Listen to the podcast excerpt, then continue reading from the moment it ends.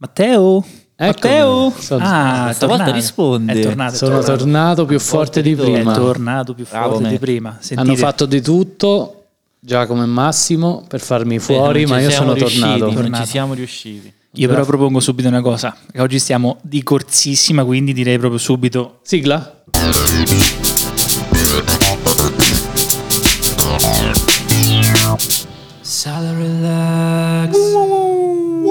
Eccoci qua un'altra volta. Stiamo Quindi oggi bisogna parlare velocissimo. velocissimo. Sì, Questa a è una per- contraddicazione per così. A due per come sui messaggi di WhatsApp. Esatto, esatto.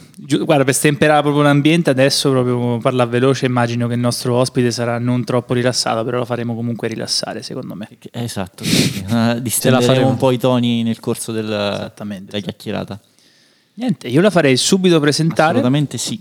Oggi chi abbiamo qua? Ciao a tutti, sono Chiara Fabrizi, credo di essere qui in veste di giornalista. Wow, Bello, molto bello. È possibile, è possibile. altra figura interessante del, hashtag interessante del nostro podcast, Sì, quindi sì. come sempre.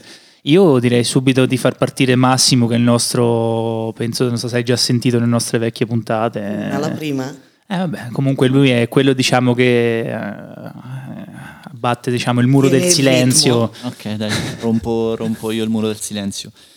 Allora, io partirei, visto che siamo un po' accelerati, con una domanda che entra subito in un discorso un po' spinoso. La domanda è quanto è importante e quanto è grande l'onere di un giornalista nel eh, documentarsi per bene, raccogliere tutti i dati e le eh, notizie per bene per poi divulgarle perché fondamentalmente eh, il giornalista divulga e il fruitore ovviamente è condizionato da quello che scrive un giornalista, no? La domanda che mi faccio è, mh, anche quando tu scrivi un articolo, quando tu fai qualsiasi cosa di giornalismo, quanto conta questa, questa cosa? Quanto ti pesa quest'onere di, di- di di fare questo lavoro bene? Beh, tanto, eh, è, la parte, è la parte principale e mm, conta più di saper scrivere per come la... Ok, scusami, la- ti avvicino un po'. Sì, perché se no entra il favoloso gate, eh, che Gate. praticamente quando si abbassa la voce uccide tutto. Il cancello. Esattamente. E, mm, no, è la parte, è la parte più importante. eh, ovviamente la, la verifica è fondamentale, mm, sia che si tratti di una notizia di nera, sia che si tratti di mm, che so, una rielaborazione di dati statistici che l'Istat può pubblicare, quindi già un lavoro un pochino più freddo, sia che si tratti, non lo so, ehm, c'è qualche problema? No. Ma se, se lo togliamo il gate... eh, Esatto. Grazie di. Vai senza pensieri. Quindi come, eh, come lavoro preparatorio, preparatorio è fondamentale, come lo, vivi, come lo vivo io personalmente, io faccio prevalentemente cronaca locale, un po' in tutta, Lu- anzi, un po' in tutta la provincia di Perugia, l'ho fatta anche in quella di Terni, ma adesso un po' in tutta la provincia di Perugia e mm, s- si vive con responsabilità. Io lo faccio da 12 anni questo mestiere, ci sono notizie che ogni volta che tu le scrivi c'hai comunque eh, il brivido addosso di cercare di farlo con la maggior grazia possibile. E poi c'è anche da dire che può capitare di non riuscire a verificare tutto. E a quel punto sta diciamo, la, la correttezza del giornalista di eh, fermarsi e, e- e non entrare troppo nel merito, ovviamente non nel caso di un dato statistico, ma di un fatto di cronaca nera, ad esempio, Chiaro. di non entrare troppo, cioè si racconta quello di cui si è certi si è potuto appurare rispetto a un evento, insomma. Perché diciamo, chiaramente c'è chi osa magari Esatto. da questo punto di vista per fare... Mm, C'è chi osa, allora diciamo che la dimensione regionale è molto differente dalla dimensione nazionale, Certo. Ehm, diciamo che di teste calde ce ne abbi- non ne abbiamo qui da noi in Umbria, Mm, forse mm, no, direi che non ci sono. Poi è ovvio che c'è il giornalista più navigato che... eh, che ci può stare anche l'errore, eh, perché intendiamoci, c'è una fonte di cui ti fidi che ti dice una cosa, mm, è la ventesima volta e ti dà l'informazione corretta, quella volta sbaglia e, e sbaglia anche te. E, mm, ci sono mille variabili, non è, non- è un lavoro eh, dove ci sono delle regole come in ogni cosa, ma ci sono anche tantissime variabili che, eh, essendo tendenzialmente umane perché ti rapporti con delle persone, possono, possono metterti in difficoltà, possono farti, fare, farti raccontare una cosa in maniera egregia, ma anche farti prendere un enorme scivolone, Certo. eh, può capitare, insomma. Per chi scrivi? Non abbiamo detto una cosa importantissima. Per chi scrivi? Allora, io sono redattrice di Umbria 24, che è un giornale online, e poi sono una collaboratrice del Corriere dell'Umbria. Ok. E, com'è la situazione? Nel senso, molto spesso si parla no, di questa figura del, del giornalista, no? magari la precarietà, eh, di questa condizione un po' diciamo di disagio per chi intraprende questo mestiere. Per te magari che oramai sono, hai detto 12 anni, com'è la situazione adesso? Come vedi i nuovi? Allora, ehm, io considero che ho spuntato un contratto a tempo indeterminato con Umbria 24 tre anni fa, quindi Ah, ok. percorso molto lungo e complesso. E manca una generazione di giornalisti completamente, proprio per i motivi a cui facevi riferimento te.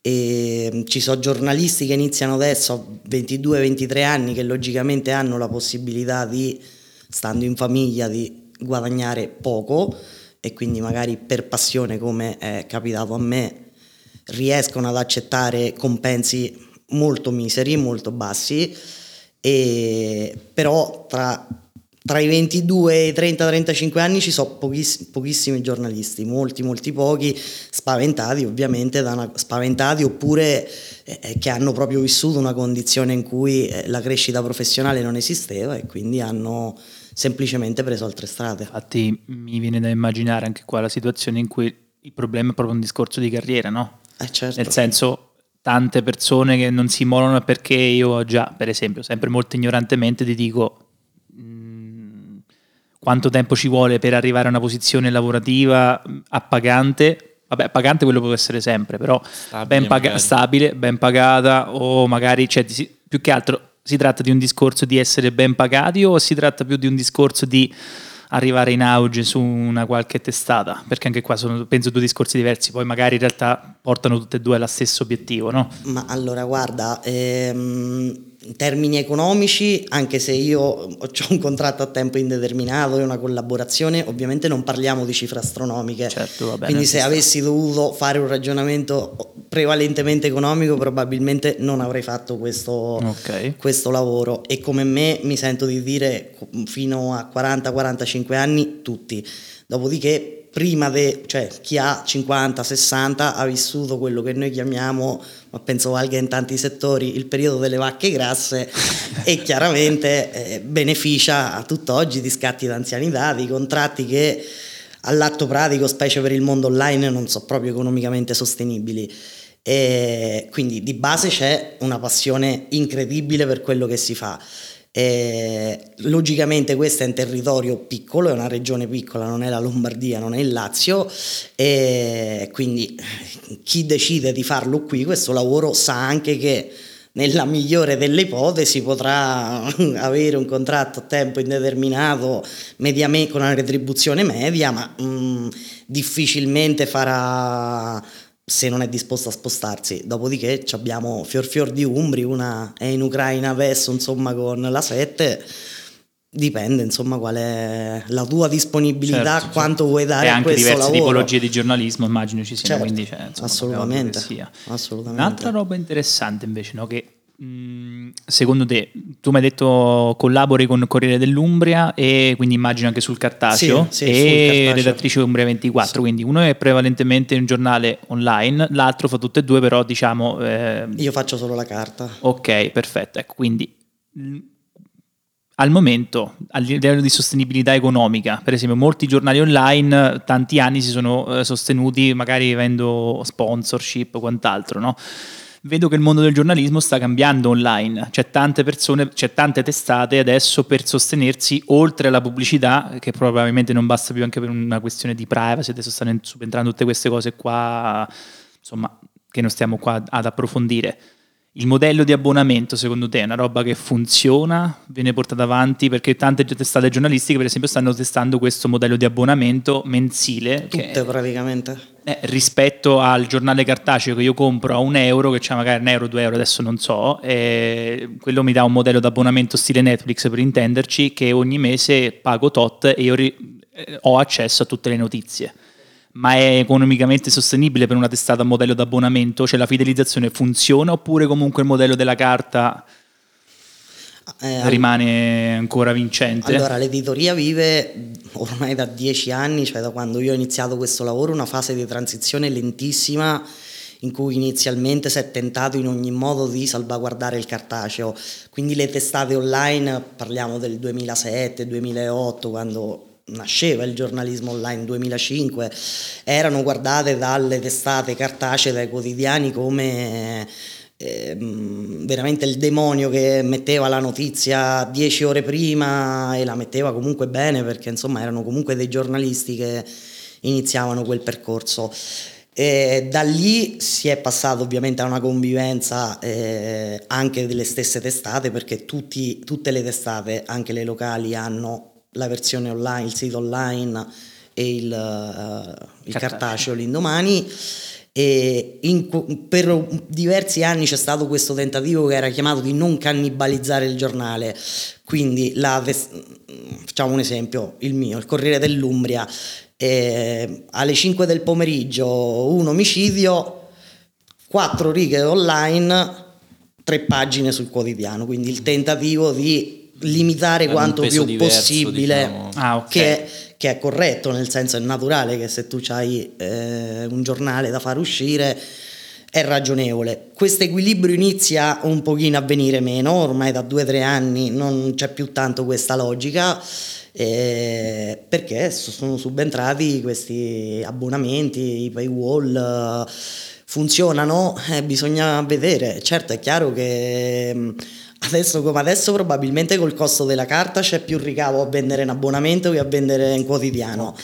però la carta è aumentata da mm, pochi mesi. E, e, s- noi per esempio in Umbria 24 che è un giornale eh, interamente online e interamente gratuito e interamente sostenuto dagli inserzionisti più lo sforzo dell'editore eh, stiamo ragionando su quale sia, ci guardiamo intorno, osserviamo anche i, me- i media di altri paesi perché chiaramente quello che si vede in Italia è già stato fatto in Regno Unito e negli Stati Uniti tendenzialmente e si cerca di capire qual è la formula. Una formula interessante è quella che pratica il post.it, ad esempio, che non ha, che, meno, che non ha paywall, ma fa una fidelizzazione a un prezzo standard Sì, eh, annuale. interessante, io sono abbonato e lo trovo molto interessante. Anche il io. podcast che fa il morning. Sì, ot- ottimi. E, Sì. e poi sta alla capacità delle testate di produrre contenuti come podcast, approfondimenti video. Certo. E dopo lì chiaramente mm, strutture come Repubblica Messaggero, Corriere della Sera, Sole 24 ore con quelle bellissime media lab che fanno eh, hanno una capacità di produzione che non è logicamente quella di Umbria 24 Certo, certo. Eh, Ce l'ha un podcast Umbria 24? Facciamo dei podcast quando ci sono dei fatti di cronaca che riescono, diciamo, a tenere tre o quattro podcast. Certo. Oppure le acciaierie di Terni sono spesso, facciamo dei live talk eh, su YouTube o su StreamYard. E, eh, attualmente l'acciaieria di Terni ha, ha cambiato proprietà, è diventata di Arvedi che mm, da ThyssenKrupp è passata a un gruppo italiano e sono vicende molto complesse per una città come quella di Terni, fondamentali perché l'acciaieria eh, sapete tutti che, de- che dimensione economico, è una certo. città nella città e, e quindi se ci sono macro vicende che reggono tra virgolette due, tre podcast live, live talk allora sì, li abbiamo i live talk sperimentati durante il covid perché Chiaramente. eravamo tutti bloccati e Eh, certo, quindi certo, certo. è venuta fuori cosa- così. Infatti diciamo che ehm, inerente a quello che stiamo dicendo è, è palese che ci sia un cambiamento, no? sia nel modo di eh, fruire le notizie, sia nel modo di darle. E a questo proposito volevo chiederti mh, quanto influiscono eh, i social, quanto influisce la, appunto, la fruizione proprio su internet nel percorso tuo, da quando hai iniziato tu a adesso, insomma. E, e lo sai anche che ti volevo chiedere, che cosa ha cambiato? Lo so che è difficile mh, delineare quali sono stati i, i cambiamenti, però macro cambiamenti che ha fatto. I social? Sì, I social, sì, soprattutto. Allora, eh, mh, quello più eclatante penso lo, lo vede qualsiasi utente mediamente istruito è, Mediamente istruita, ha detto bene. e, e è, e è questa titolazione roboante. Questi clickbaiting incredibili. Sì, questo clickbaiting che ha invaso anche testate eh, autorevoli Eh, mm. E, e creando un disorientamento mh, tra i, i lettori che eh, faticano a un certo momento a distinguere eh, diciamo, la testata autorevole dal, dal sito che vive eh, di clickbaiting. E, mh, I social sono importanti. Noi, per esempio, parlo di Umbria 24 perché chiaramente Certo. è il giornale online. E noi, mh, per esempio, abbiamo un home page che è sempre. mh, è- noi abbiamo dei lettori altamente fidelizzati e lo vediamo dal traffico dell'home page. Quindi noi abbiamo sempre un tot di utenti. Non starò qui, forse questa è una cosa di cui insomma non starò a dirvi quanti, però insomma noi abbiamo sempre un- un elevato, un discreto numero di utenti in home page. Poi ovviamente quando il social media manager passa il pezzo sui social, eh, vedi che chiaramente È l'esplosione. c'è l'esplosione, quindi il social però è un canale, eh, ha le sue regole a cui ovviamente non vale la pena piegarsi a mio avviso, nel senso che eh, la moderazione diciamo nei toni mh, secondo me alla lunga paga, specie in una comunità piccola come quella Umbra e, e credo che un, un po' ci venga riconosciuto come Umbria 24, una serietà insomma nel cercare di approcciare a, a varie questioni e fermo restando gli scivoloni che tutti possiamo prendere e non so quanto durerà questa cosa che forse è la, è la domanda che ci facciamo tutti perché chiaramente ci si investe anche sui social Certo. E ci si investe ad esempio noi abbiamo un social media manager quindi è un posto di lavoro. Diciamo che sei un po' appesa a una tendenza, quindi... durerà eh, no- no- per esempio mm, Instagram Instagram Umbria 24 è stato tra i, mm, tra i primi giornali insieme a Repubblica tra l'altro a superare i 10.000 follower. Mm, diversi anni fa su Instagram e questo permetteva mm, in via esclusiva diciamo di linkare Sì, sì. cosa che adesso è stata invece eh, sdoganata anche Esatto. per un utente con 10 follower, no? Però fino a qualche anno fa servivano 10.000 follower per lo swipe up, cioè permettere Esatto. di, clic- di mettere su una storia il link e noi siamo noi perché avendo una social media manager quando nessuno insomma come giornali che puntato, magari. magari puntava su Twitter Certo. più che su Instagram, no? Però noi avendoci una professionista che è mh, anche di lungo corso per diciamo, il terreno di cui parliamo, si è iniziato su Instagram molto presto e, e poi adesso negli ultimi due anni, tre anni ci siamo un po' tutti accorti che Instagram è il social probabilmente più popolare, no, probabilmente più popolare in assoluto e mh, super popolare tra, tra i giovani. Ah, Io pensavo che le informazioni serie stavano su TikTok. Eh, c'è anche E TikTok. eh. eh, TikTok, fra un TikTok, po' eh, se lo potrebbe anche mangiare. Ah, perché adesso Sì. non so serie le notizie su TikTok. A parte il nostro No. canale, scusa, che cioè, è praticamente pregno di serietà, giusto Matt? I Assolutamente contenuti sì. che, tu, che tu fai sono una roba... E, Fa la persona seria. molto seria. È molto interessante. TikTok non ci state pensando, no? Perché effettivamente... Eh, penso che non ce l'abbiamo un profilo TikTok, quindi sicuramente ci, ci starà facendo una riflessione sopra, ma forse bisogna prendere un social media manager, diventare un altro Sì. social media manager. Che Perché è un linguaggio lì. completamente Perché è un diverso. linguaggio diverso, cioè già, Ah, già esatto. su Instagram ci, arri- ci arriviamo noi, almeno io, mm, Certo. Però su TikTok eh, è da ventenni, ve- cioè, Diciamo che devi dare la notizia in 4 secondi mentre fai un balletto. Infatti credo che ci con le sia... mani in testa che ti strappi i capelli. Infatti credo che ci sia anche sempre un più po', difficile. come si dice, una mh, perdita di serietà in, in generale, cioè io mi chiedo anche quanto sia giusto in qualche maniera spostare una roba seria su dei social che di serio hanno ben poco. Questa è una domanda un po' perché uno magari segue il trend, però seguendo il trend c'ha dei compromessi mm, abbastanza pesanti, nel senso che io eh, su TikTok mm, cioè, mi fiderei relativamente Ma sai, dipende qual è il profilo, qual è il profilo che sta facendo un contenuto su, Mm. su TikTok. Io credo che Mm, Sei solo un prevenuto. no, credo che ci siano molti modi, molte modalità di, di- di raccontare una notizia, no? Cioè, mh, lo puoi fare con un video, lo- certo non ballando logicamente una notizia, però... eh, Ah, no? O cantandola. Abbiamo però- fatto un piccolo musical eh, sull'omicidio che è avvenuto ieri. Ah, non si può fare. Però mh, credo che una formula sobria, eh, anche autorevole, credibile, si possa anche trovare su, su TikTok. Onestamente non ci ho mai riflettuto, ma Certo. penso sia possibile. Tu comunque il problema è sempre il pubblico, secondo me, cioè tu eh, ti muovi in base al target che vuoi raggiungere, no? È anche difficile poi capire, no?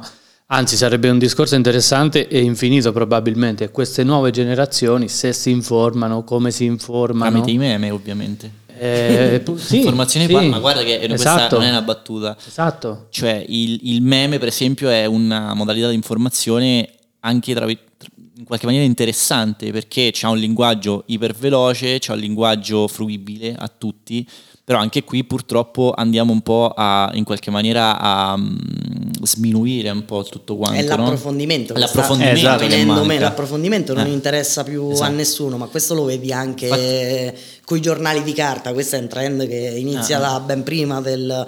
Cioè, se vanno oltre il sottotitolo, sottotitolo, Ah. forse il sommario. E poi si- ti chiamano, è capitato migliaia di volte, ma che hai scritto, no? Eh, E c'è questo dramma della titolazione e del contenuto, no? Perché la titolazione ha comunque delle sue regole, Certo. nel senso che non è che posso spiegare tutto in sei parole, quindi...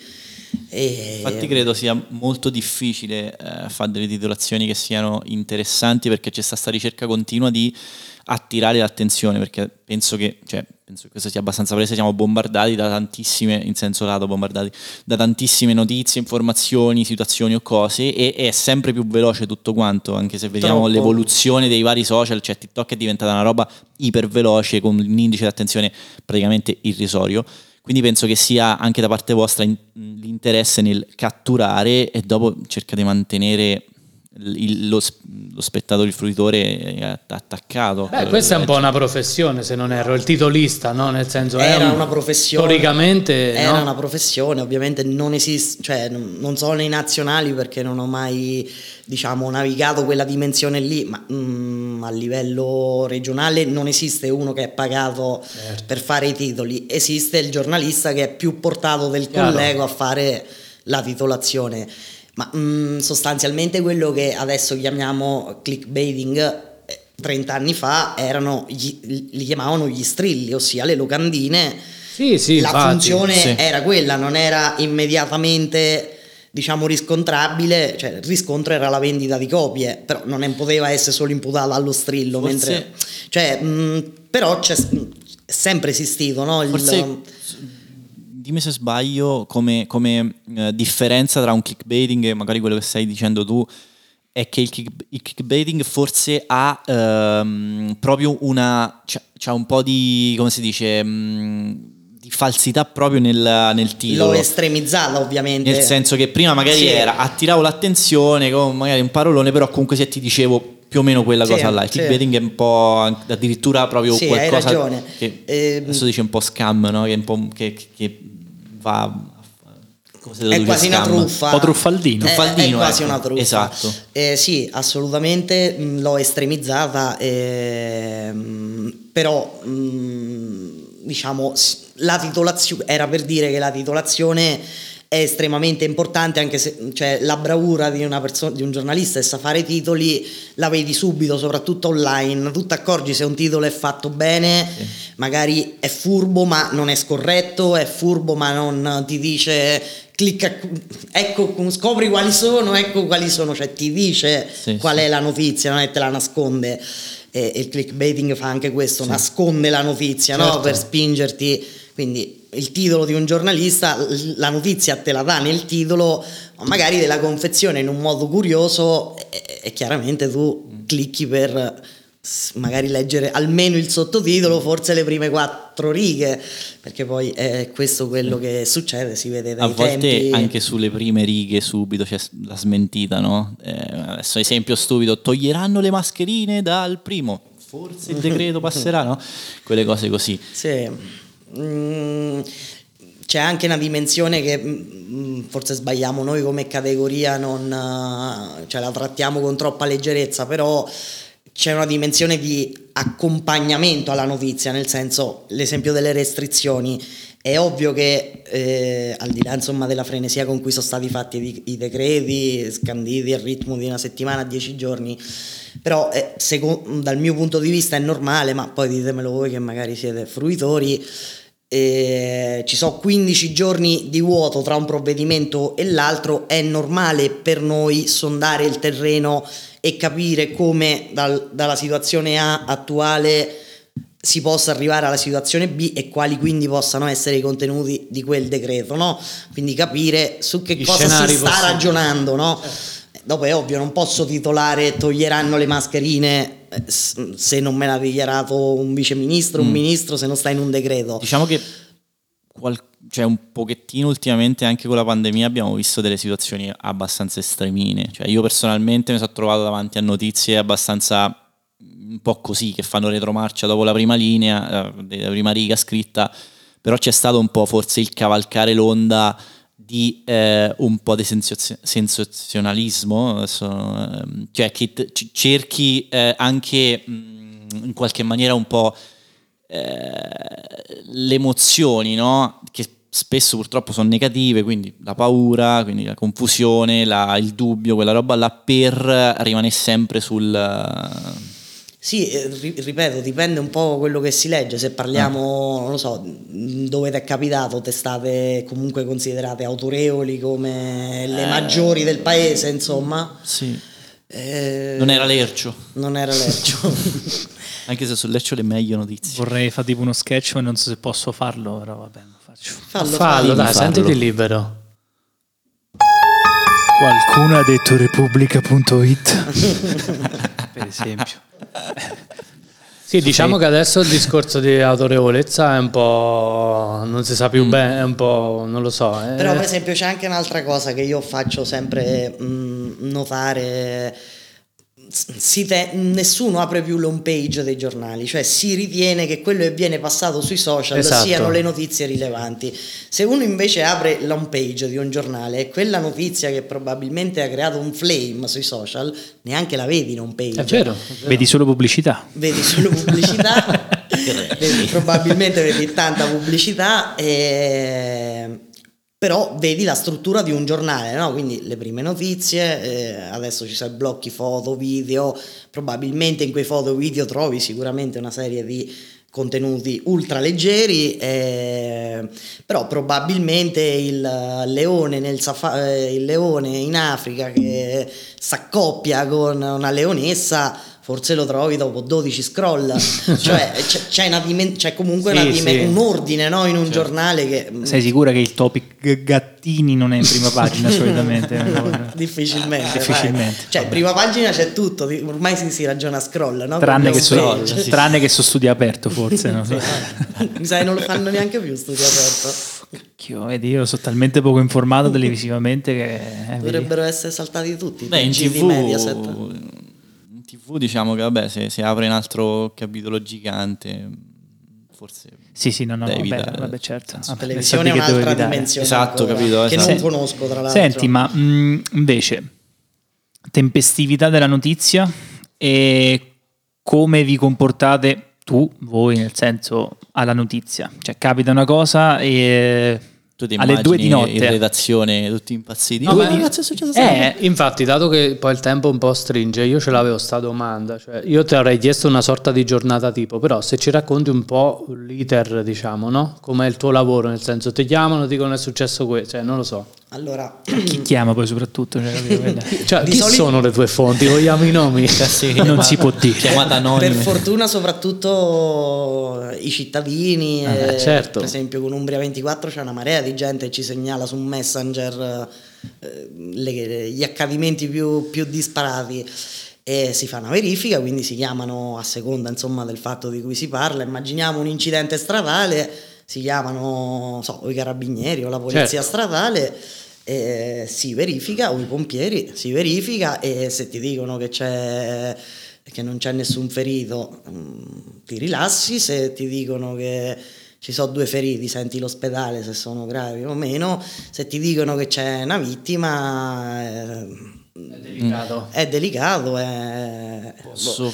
Cioè, ovviamente colgo l'occasione per sfatare un mito che è quello dei giornalisti che sperano sempre nelle Ecco, catastrofi. ti volevo- fare non- sta domanda un po' non è- scomoda. Che non è proprio Eh. così, nel senso che mh, io parlo della dimensione umbra Chiaro. e io vedo colleghi che tifano tendenzialmente per la calma piatta. Credo che in dimensioni grandi non ci sia bisogno di incrociare le dita per avere catastrofi Perché perché, a Roma Eh, e a sì, Milano certo. sono all'ordine del giorno. Eh, dopodiché eh, i fatti purtroppo accadono e purtroppo vanno, vanno coperti, eh, possibilmente con grazia, sia quando si va sul posto che quando si scrive. Che un po' c'è stereotipo, no? magari visto sui film pure, Sì, sì. nel, nel discorso di Ma lo vedi anche in televisione, no? quando vedi quegli assembramenti di eh, cronisti. eh, è vero. Può accadere, insomma, perché è evidente che mm, c'è anche un problema di diciamo, avere un confronto con le autorità nell'immediatezza che magari quelli stanno facendo i rilievi. No? Immagina un procuratore che entra in una casa dove è successo una qualsiasi cosa, è ovvio che tutti l'aspettano fuori.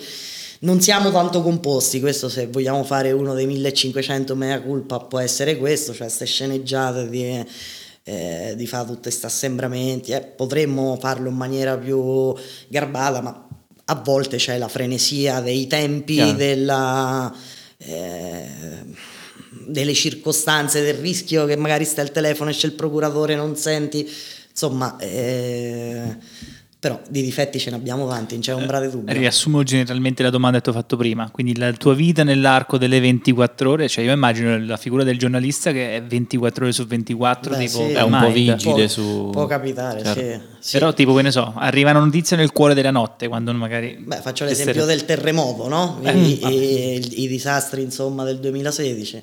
Eh, lì ci siamo alzati e siamo andati Subito, a Norcia. certo, giusto. Vabbè, certo, certo, certo.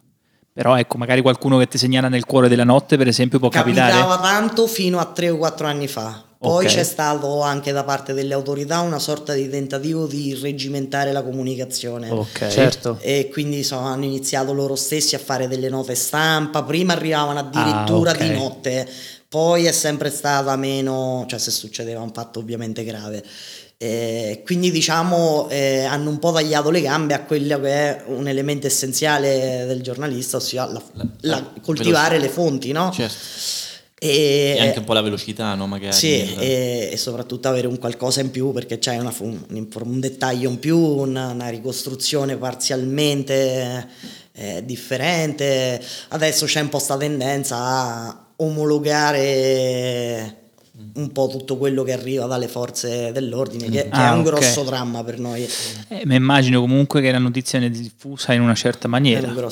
Cioè, c'è Mm. un'influenza su questa Mm, cosa? ma No. allora, o eh, cercano di rimanere più imparziali possibili? Ma no, loro danno tendenzialmente la notizia secca per quello che è asciutta. Eh, poi ovviamente tendono, come credo sia più, più o meno normale, a intestarsi eh, la riuscita dell'operazione, ma Ok, del resto vabbè, ci, ci hanno certo. lavorato loro, Certo, quindi certo, cioè, non è che certo. me la posso intestare io. Certo. E, e dopo sta la bravura del giornalista e riesce a capire chi è l'avvocato di quell'arrestato, fammi capire bene che è successo, Ah, no? a sentire. Eh, però devono essere fatti significativi per eh, diciamo mettere in moto è ovvio che per un arresto per spaccio con 10 grammi di hashish non è che uno si mette lì Certo. a farli a sentire chi senti cioè, Certo. che c'è da dire La grande è operazione. tanto che si riporta insomma quando Smantellato giro di... Allora, dato che siamo in chiusura perché il tempo stringe, sono le 19.19, eh, domanda volante e poi ti mandiamo via. Il- se vuoi rispondere, se puoi rispondere, il peggior articolo che hai dovuto scrivere e quello più divertente, se te lo ricordi. Allora, il peggior articolo che ho dovuto scrivere. mm, peggiore no, c'era, mm, c'era un periodo in cui si raccontavano le aziende, non diciamo dove, come, perché, in che anni. Si raccontavano le aziende e ovviamente dei territori e c'era questa tendenza, ovviamente in maniera del tutto gratuita, venivano selezionate, le si contattava, siete interessati? Sì, perché era tutto gratuito ovviamente. cosa fondamentale nel giornalismo, nel senso che... mm, Ritorna eh, spesso. non è che mm, il resto sono pubblici redazionali, che si potrebbe aprire un capitolo anche su sta roba qua. E, e niente, questa era un'azienda e non vi dico di che perché sennò si capisce, eccetera, non vi dico il settore, praticamente era quasi in via di smantellamento, non so bene per quali motivi, quale motivo, ma eh, ci avevano detto sì, siamo brillantissimi, abbiamo... e io arrivai in questa azienda dove non c'era nessuno in realtà e mi sono trovata malissimo chiaramente perché dovevo scrivere una quantità di roba incredibile. Con la e- gente che gli stava a portare via la roba mentre le fotografie dovevo fare. E quindi era, mm, fu una situazione un po' spiacevole. Ero anche un ventenne, ero anche giovanissimo perché so quelle cose che Certo. fanno fare. E lì ci vuole un po' di fantasia, dai. Certo, certo. Eh, ci vuole il Eh. bottone, quello ultimo, prima di mandarla via, perché oh, per forza. Ok. Visto che sei addirittura di andata, ti sei rilassata? Moltissimo. Anche se abbiamo fatto una roba super fast, però intanto nel Moltissimo. frattempo. Spero, spero Eh, sia stato. È carino. troppo interessante, Chiara la richiamiamo, dai. Sicuramente sì. Velocissimamente, che ne pensi del curling? del curling. Vado a giocare a paddle, non so se. No, vabbè, paddle ormai nell'immaginario collettivo ci sta, però nel senso, curling. Mm, non c'ho un'opinione. Perfetto, vabbè. C'ho un'opinione. Eh, giustamente da giornalista non si può esprimere, quindi ci può stare. Ci può stare, ci può stare. Ok. Va bene, va bene, ci accontentiamo. Grazie mille, eh. Grazie, Grazie mille, Chiara. Grazie. Grazie, Grazie. mille. E, ma quindi noi facciamo una... Ciao. E niente, no, perché abbiamo salutato Chiara perché eh, aveva un impegno, ci ha fatto il grande favore di essere ospite qui da noi, eh, però eh, chiaramente siamo stati più catturati dal fare domande, da ascoltare un po' quello che aveva da raccontare e ci siamo dimenticati di dirvi che ci dovete seguire sui social. Mm. Io lo farei dire un'altra volta a Massimo. Che cosa bisognava dire Massimo? Che ci dovete seguire sui social. Basta. Abbiamo una pagina in Instagram. TikTok, Facebook, abbiamo anche un gruppo Telegram, dovete serve- seguirci Ci ovunque. servono delle stelline. E c'è una novità. Ah, Abbiamo anche il nostro nuovo canale per il podcast su Amazon. Non sappiamo ancora se la skill Alexa è funzionante, però questo- questa non puntata, non con questa puntata si subentrerà direttamente su Amazon Music per poter ascoltare il nostro podcast. No, nostro, nostro attenzione, podcast. Attenzione. Alexa, Sala Relax Podcast. Ok. no, io ci ho provato, ho fatto Alexa, posso ascoltare Sala Relax Podcast? Ma che cazzo vuoi mi fatto? esatto, più o Ma che meno è fatto sta così. roba? No, però dovrebbe funzionare, non so se dobbiamo programmare le skill, ma è tecnicamente funzionante anche su Google questa cosa, però non so adesso se è fattibile o meno. E poi credo che escano dalla prossima settimana, volevo da questo annuncio, usciranno anche in video.